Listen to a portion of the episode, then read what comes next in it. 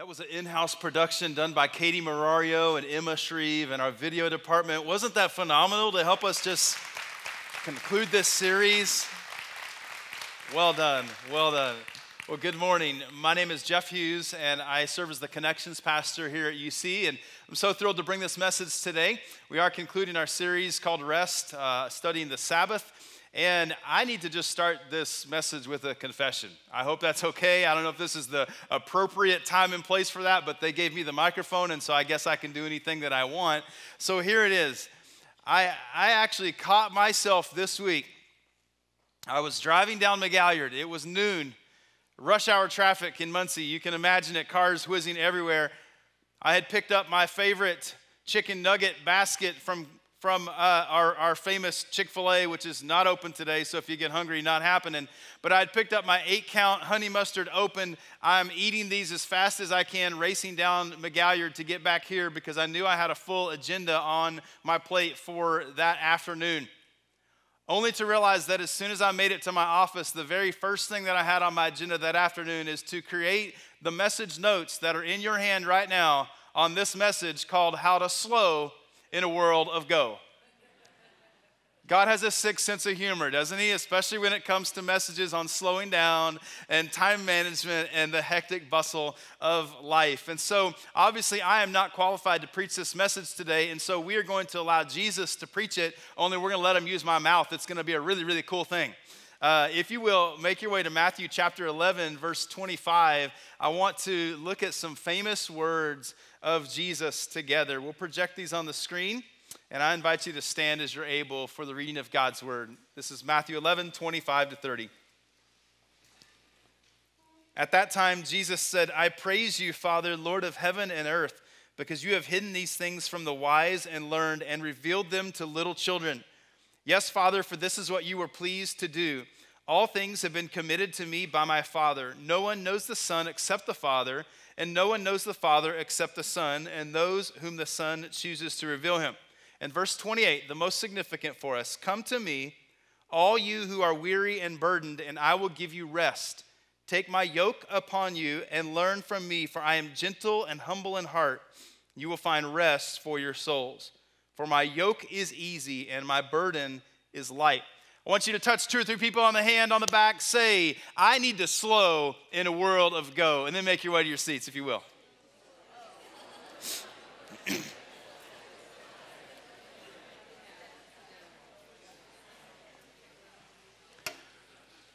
we live in a busy, fast paced, hectic world, don't we? I don't have to remind you of that. We're moving from appointment to appointment, and life just moves by so fast. A Tacoma, Washington newspaper carried the story of Tattoo the Basset Hound a few years ago. And in case you missed it, let me remind you what happened. Tattoo the Basset Hound did not intend to go for an evening run that night, only his leash got trapped in the car door as his owner left to go run some errands. Yeah. Motorcycle officer Terry Filbert noticed a passing vehicle with something dragging and skipping behind it. He commented that the poor basset hound was picking up his feet and putting them down as fast as he could. Well, he chased the car to a stop, and Tattoo was rescued. But not before the dog had reached top speeds of 25 miles an hour, rolling over several times, picking up and putting down his feet as fast as he could. Do you ever feel like the life of Tattoo, the basset hound, in that moment describes where we are right now? I mean, we're just blazing through life. Feet up, feet down. Sometimes we're even trapped in something like the leash in that door, and we're just pulled through life, not even sure where we're going, right? Ups, downs, and, and here we go. I know you can probably relate to Tattoo the Basset Hound. I know I can. Well, let's take a group quiz and see how we finish these sentences together. This is church, but feel free to yell the answer out loud. Complete these sentences. I'm ready to throw in the towel. I'm at the end of my, you're two for two. My life is falling apart. I'm at my wits' end. I feel like resigning from the human race. Well, you did great. I don't know what that says about you, but you're good. Apparently, we are all very well versed in experiencing the rat race of life. Just when you thought you were getting ahead, you realize that along come faster rats And at the end of the life rat race, we realize something about ourselves. We're still a rat. Time magazine noted back in the 60s expert testimony was given at a Senate subcommittee on time management. Apparently, that exists. The, they predicted that advances in technology would radically change how many hours people worked in a week. And they forecasted that the average American would be working only 22 hours a week 20 years later. Now, this was in the 60s when they predicted this. So, question over 50 years later, after major advances in technology, how many of you caught yourself this week wondering, gee, what am I going to do with all this extra time? No, me neither. We have become the world of the Red Queen of Alice in Wonderland, who maybe you're not familiar with, said this. Now, here you see, it takes all the running you can do to keep in the same place. If you want to get somewhere, you have to run twice as fast. Yeah, it's true. We feel that way. I don't know if your life feels like you're just putting one foot in front of the other, but you're really running in place. Life is passing you by. Before you know it, it's the new year, and then it's three months later, and we wonder about our resolutions. We need to learn how to experience rest, don't we? But if all we needed was physical rest, couldn't we just take a nap? And I know some of us with young children, you would have to make some arrangements for that, but a nap or maybe even just an early bedtime could solve physical rest, but that's not it. If all we needed was emotional rest, couldn't we just escape Muncie for the months of February and March like our good friends who winter in Florida? Uh, losers, I don't know what to think about them. But perhaps what we really need are spiritual rest. Deep down inside, this longing in our souls to connect with something greater than ourselves. It's not physical, it's not emotional, but it's spiritual. So, how can we actually obtain that relief? And is it even possible for us to do so?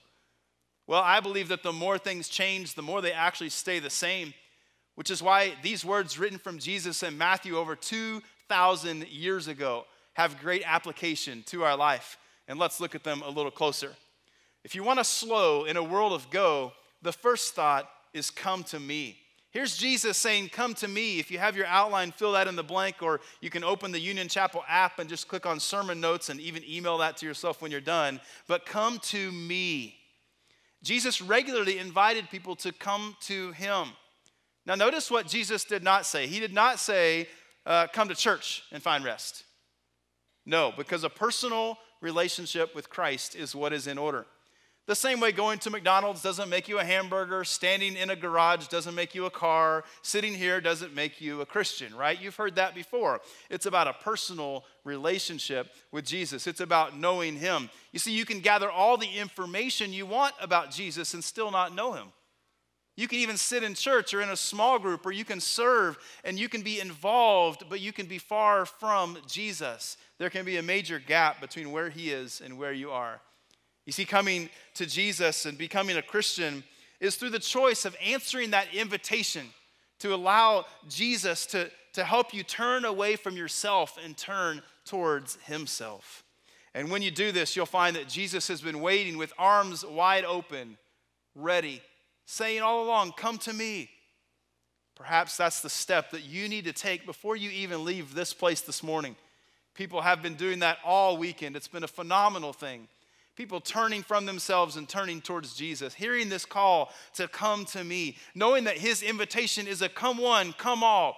Everyone is invited, no matter your past, no matter your current situation. You may say, Oh, well, you don't know me, you don't understand my situation. God knows. And he still sent Jesus Christ to pay the penalty for your sins. In John 6 35, Jesus says, I am the bread of life. He who comes to me shall not hunger he who believes in me shall never thirst. So, how is your soul? John Wesley, the founder of United Methodist Church, said, How is your soul? Is it well with your soul? Is your soul hungry today? You know, our stomachs have a way of telling us that we're hungry. They growl, they get all in fits, and they say, Feed me, right? But our souls, sometimes we have to examine a little closer. I would imagine there are some hungry souls in this place here this morning.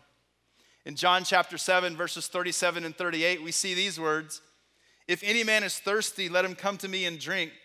He who believes in me, as the scripture says, from his innermost being shall flow rivers of living water. That's phenomenal. Did you know that not only is your soul hungry, but your soul is thirsty? Imagine yourself out in a desert. You're, you're dry, you're thirsty, you're weary, you need water. And in the same way, our souls thirst for a relationship with Jesus. They thirst to know God and have relationship with him by coming to him. In John 5, 39 and 40, it says, You search the scriptures because you think that in them you have eternal life. And it is these that bear witness of me, and you are unwilling to come to me that you may have life. You see, the scriptures are full of information, but information without application to our lives, without relationship, leaves us wanting. The search to satisfy our needs on our own is a long and deserted, empty road. Instead, Jesus is saying in Matthew 11 28, Come to me, all you who are weary and burdened, and I will give you rest. Does the word weary describe you? I was praying about this message over the last couple weeks and diving into what text to use. And, and as I was praying for you, God put on my heart this phrase the people are weary, the people are tired, busy, full calendars, voices all around us that drown out the still small voice of our Creator. Are you weary and tired today? There's a place to find rest. Come to me and you will find rest. So I dug into this word weary a little bit more and, and looked at the Greek translation of the word, and it actually translates exhausting labor. Okay, now, yeah, now we're getting somewhere. Okay, weary, tired, exhausting labor. This is labor until you're worn out, until you've physically given all that you have. You are depleted, you are exhausted. I won't ask you to raise your hand if that describes your life in any way. My hunch is at some level you're weary, that at some level your soul is hungry and thirsty, that you are before God today weary and tired. So we go through life weary and tired and, and worn out at the end of our rope as we finish that sentence. And the English Standard Version of Matthew 11 28 says it this way Come to me, all who labor and are heavy laden, and I will give you rest. So now it's not just tired, now it's laboring. Now it's being tired and also being heavy laden. But what does heavy laden mean? When you look at this, heavy laden means to have outside pressures put upon us. Imagine one of those machines that crushes cars or that shreds paper. It's an outward, external force that's putting pressure on you. And there's only so much pressure until we implode, right? Heavy laden means to have something externally placed on you, weighing you down. And so you're already tired, creating this sense of desperation for some relief. We're tired people, we're overworked people, and it's drowned out the voice of God. We already have more on us than we can bear, but in this moment, Jesus Christ says to us, Come to me. That's good news. It sure is a simple answer to a hard problem, isn't it? You know, we have these challenges in our life. We're weary, we're heavy laden, we're burdened. And here's Jesus saying, Come to me. And here's something that I've discovered about rest, something that I've discovered about coming to Jesus. The invitation and your response to come to Jesus the distance between those will actually let you know exactly how tired you are.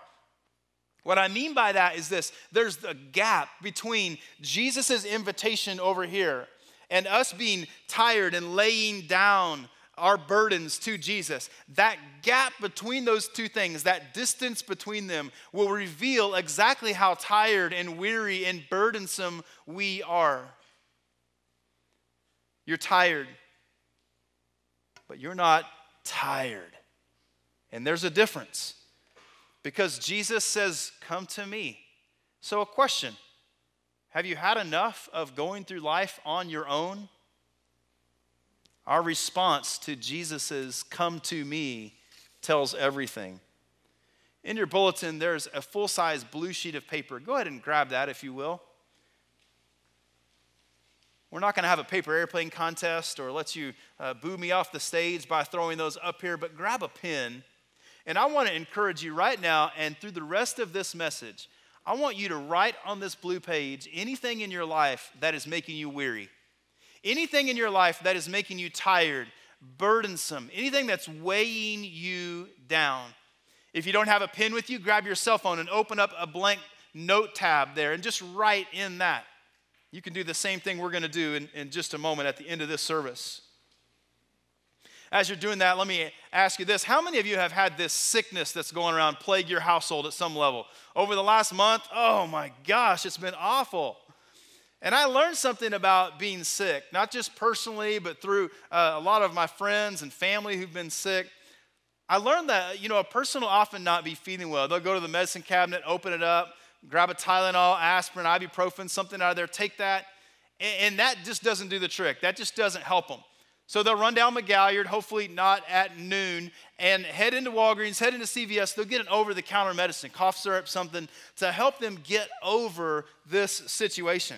Only this doesn't work. Now, get this next thought.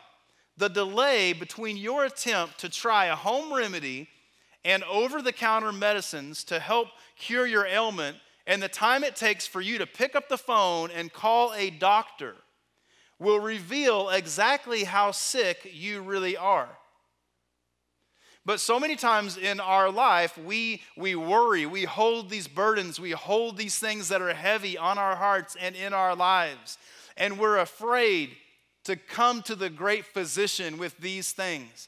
So instead, we try everything in the world that we can except for one thing, which just so happens to be the one thing that we really need to do, right?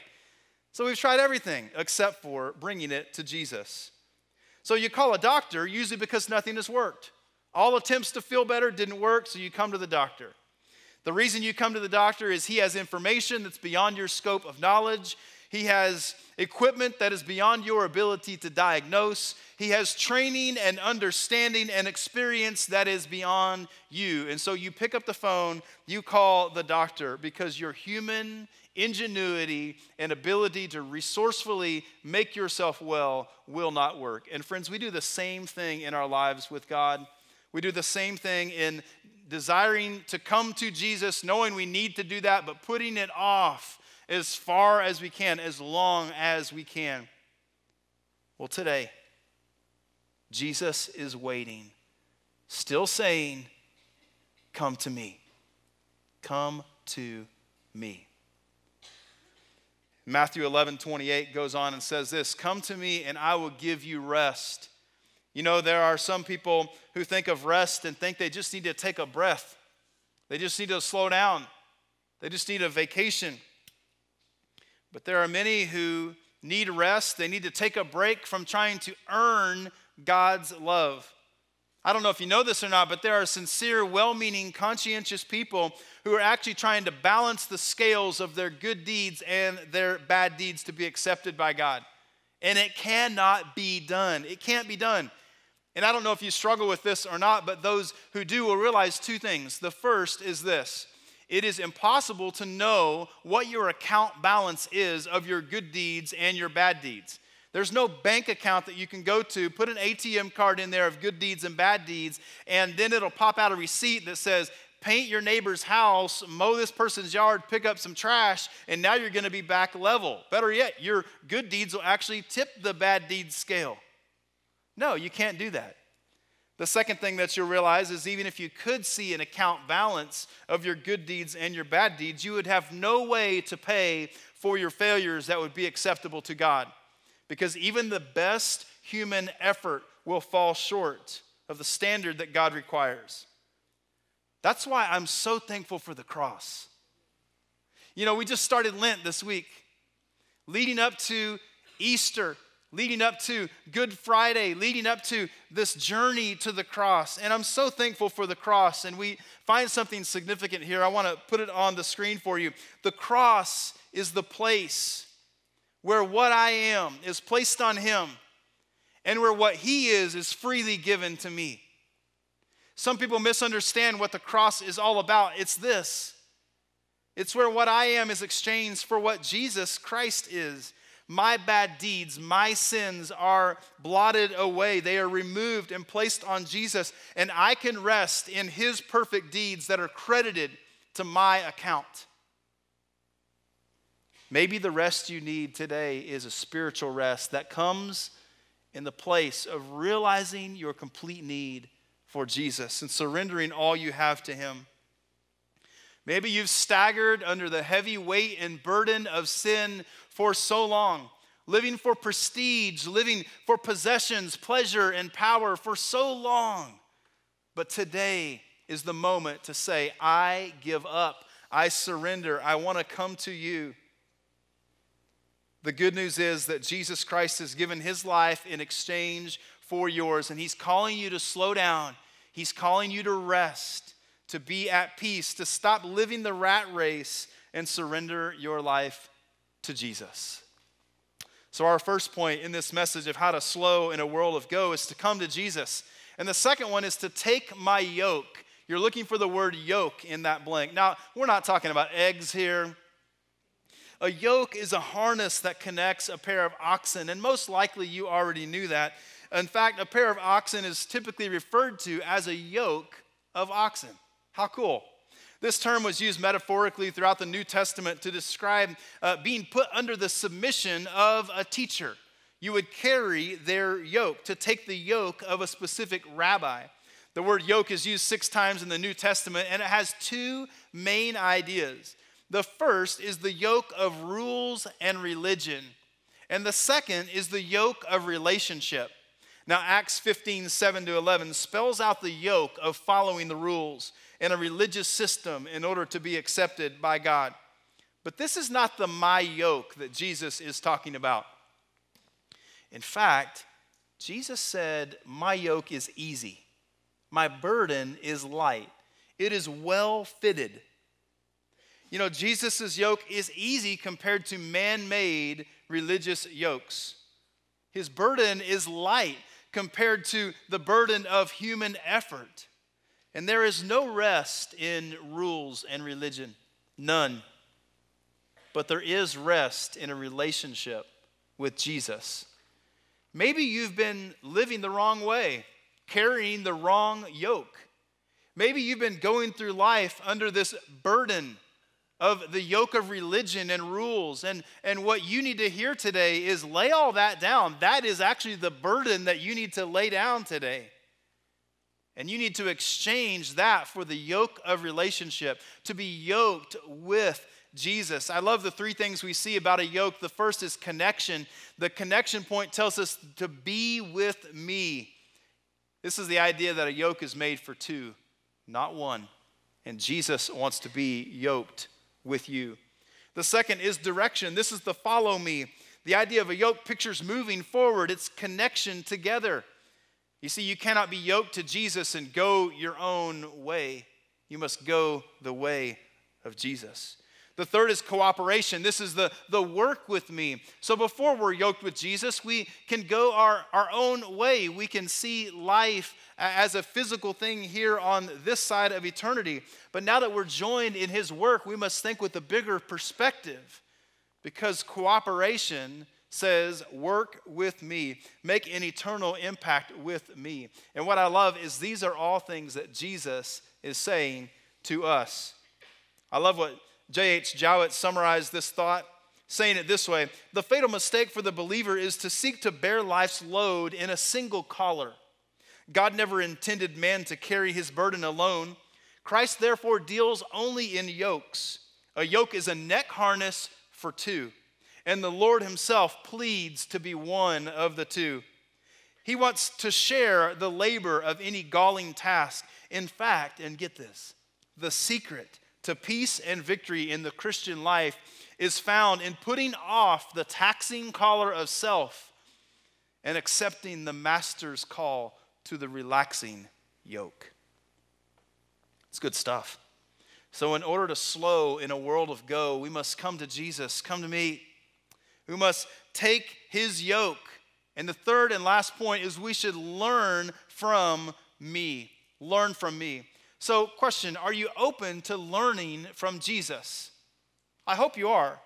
When we come to Jesus, we take up his yoke, and the process of learning should begin for us. So, what should we learn? We should learn to become more like Jesus. How about gentleness? That's what we see in our passage today. You know, some people hear the word gentleness and they think of weakness, but gentleness is actually defined as strength under control. And Jesus is the best example here. Religious people, sometimes we don't do gentleness so well, do we? In fact, sometimes the words cold and harsh describe religious folks a little bit more, but not so with Jesus. His gentleness draws us to Him. And His love for us allows us to lay down our burdens, to lay down our cares at His feet. Wouldn't it be great to have someone like that in your life? Not a friend who will run away, but a friend in Jesus who, who will allow us to lay down our cares, lay down our burdens at His feet every day. We see in 1 Peter 5 7 this give all your worries to Him because He cares about you. Some of your worries, only your worries on Sundays? No, all your worries. Why? Because He cares about you. And He's not going to trick you. He's not going to start making a list and uh, checking the things. Oh, you did this, you did this. No. He wants to know your worries so you can lay them down because of His great care and love for you. See, it's not about religion, it's about relationship. It's not about rules, it's about knowing a God who loves you so much that he sent his son Jesus to this earth to pay for your sins, to allow you to have relationship with our great God. So let's look at humility because that would take humility for sure. This is selflessness. And again, Jesus is our best example here. I've learned that religious people can be uh, very arrogant and rude at times, to be honest. Did you know that pride and, and self centeredness actually describes the devil more than it does Jesus? Yikes. And in fact, the very things that turn people off from attending a church are usually when church going people don't resemble Jesus. So, do, do you resemble Jesus? Or do you need some remedial learning here in order to examine the, the character and live out the character and nature and attitude of Jesus? I always think about this. Remember, who was attracted to Jesus? The hurting, the lost, the broken, the confused, and the needy. So, if those are the people who were attracted to Jesus because of his character and his nature, those same people ought to be attracted to me, right? not repelled by me. So, in your life, who are you attracting and who are your arms open to? Are you caring for the same people that Jesus would care for? It doesn't mean that you have to spend every moment with them, but are you open to people and welcoming to people in the same way that Jesus is? Perhaps you need a Jesus test. Well, what is that? Go home, stand in front of the mirror, and ask the Lord, do I look like Jesus or do I look like something else? Anywhere that you look like something else are the areas in your life that need to be shaved off and surrendered at the cross. I know that's a challenging test, but I want to encourage you to do it because the great thing is Jesus is gentle. He's humble, and so he will allow you to lay those things down if you come to him with a sincere heart. Lord, I'm sorry. I, I, am prideful. I, I, I this, I'm that. Lay those things down, and He will take them and He will make you more like Him. And you'll put His yoke on to your shoulders and you'll learn from Him. One day, a man went to see a farmer who was plowing his field with a team of oxen. This man noticed that one of the animals was seemingly bigger than the others, and he asked him about it. And the response from this farmer to the man was very interesting. He said this He said, The big animal is older, was well trained. He was better than the smaller young animal who was new to the yoke. The man went on to inquire, Well, why would you put them together? And the farmer said this He said, Well, you see, here's why. The older ox is the best ox I've ever had, and he knows his way around the field. And the reason I put the younger one with him is the older one is, is more knowledgeable and he can teach him how to plow. He said, if I never put that younger one with him, he would never learn. In fact, by himself, the younger ox would pull himself to death. But together, He learns to cooperate with and rest in the strength of the older ox. Just a question for you Does your life feel like the ox who's pulling himself to death? Under the heavy burden, you're pulling yourself to death. Rest comes from obedience to slow down. Come to me, take my yoke upon you, and learn from me. Well, as the band makes their way up here, I want to close with this story. Growing up in Texas, I played Little League. Any uh, Little League parents in here? Your family members are involved? Yeah, there's a few of us here. And my dad was our coach. And in this particular game, I had hit a, a nice shot out into the outfield. It didn't happen very often, but it happened in this game. And it made it out in the outfield. And I was rounding second base, which was a, a, a big deal for me because I was super slow. And, and my dad was coaching third base. Now, those of you involved in Little League or baseball of any, any sort, you know the responsibility of a third base coach is to what? Their responsibility is to watch the ball, and the runner's job is to watch the base and watch the coach. So you know if you're stopping at third base or you're going to round third base and, and head onto home and score, right? All right, so I got to tell you something. In Texas, we have a few different words for stop. And one of them just happens to be the word whoa. Whoa. Now, what rhymes with whoa? Go. And you can see where this is heading. With my ears cramped into that Little League baseball helmet, and in the moment of the adrenaline rush of hitting a shot out into the field and running around first and being exhausted and hitting second and, and going up that way, and, and hearing my dad, the third base coach, who was really saying, Whoa, whoa. And I heard him say, Go, go. So I put on the Jets and I was running. I rounded third base. I wasn't even watching the play. And wouldn't you know it, I was actually thrown out at home by 10 feet.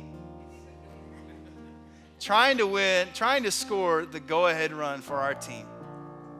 All because my third base coach was really saying, Whoa, and I heard him say, Go. You know, in our lives, we can actually be tagged out of life when we confuse the words of our life coach, Jesus. He's really saying, Whoa. He's saying, Stop. But what we hear in our busy, hectic lives is go, go, go.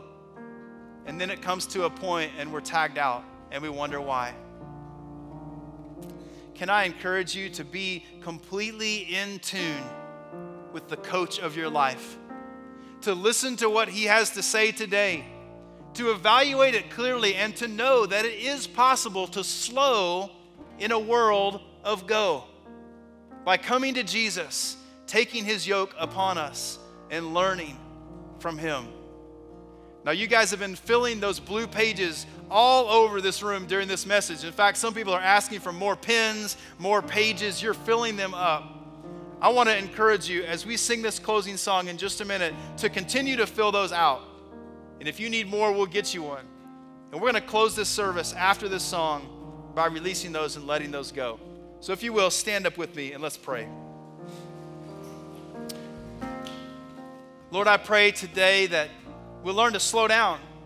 Help us to rest. I pray for my friends in this room who need to lay down the things that make them tired the things that make them weary. For those of us that have tried to balance the scales of good deeds and bad deeds by running this spiritual rat race, help us to get right with you, Jesus, by realizing that you and you alone will cover our sins.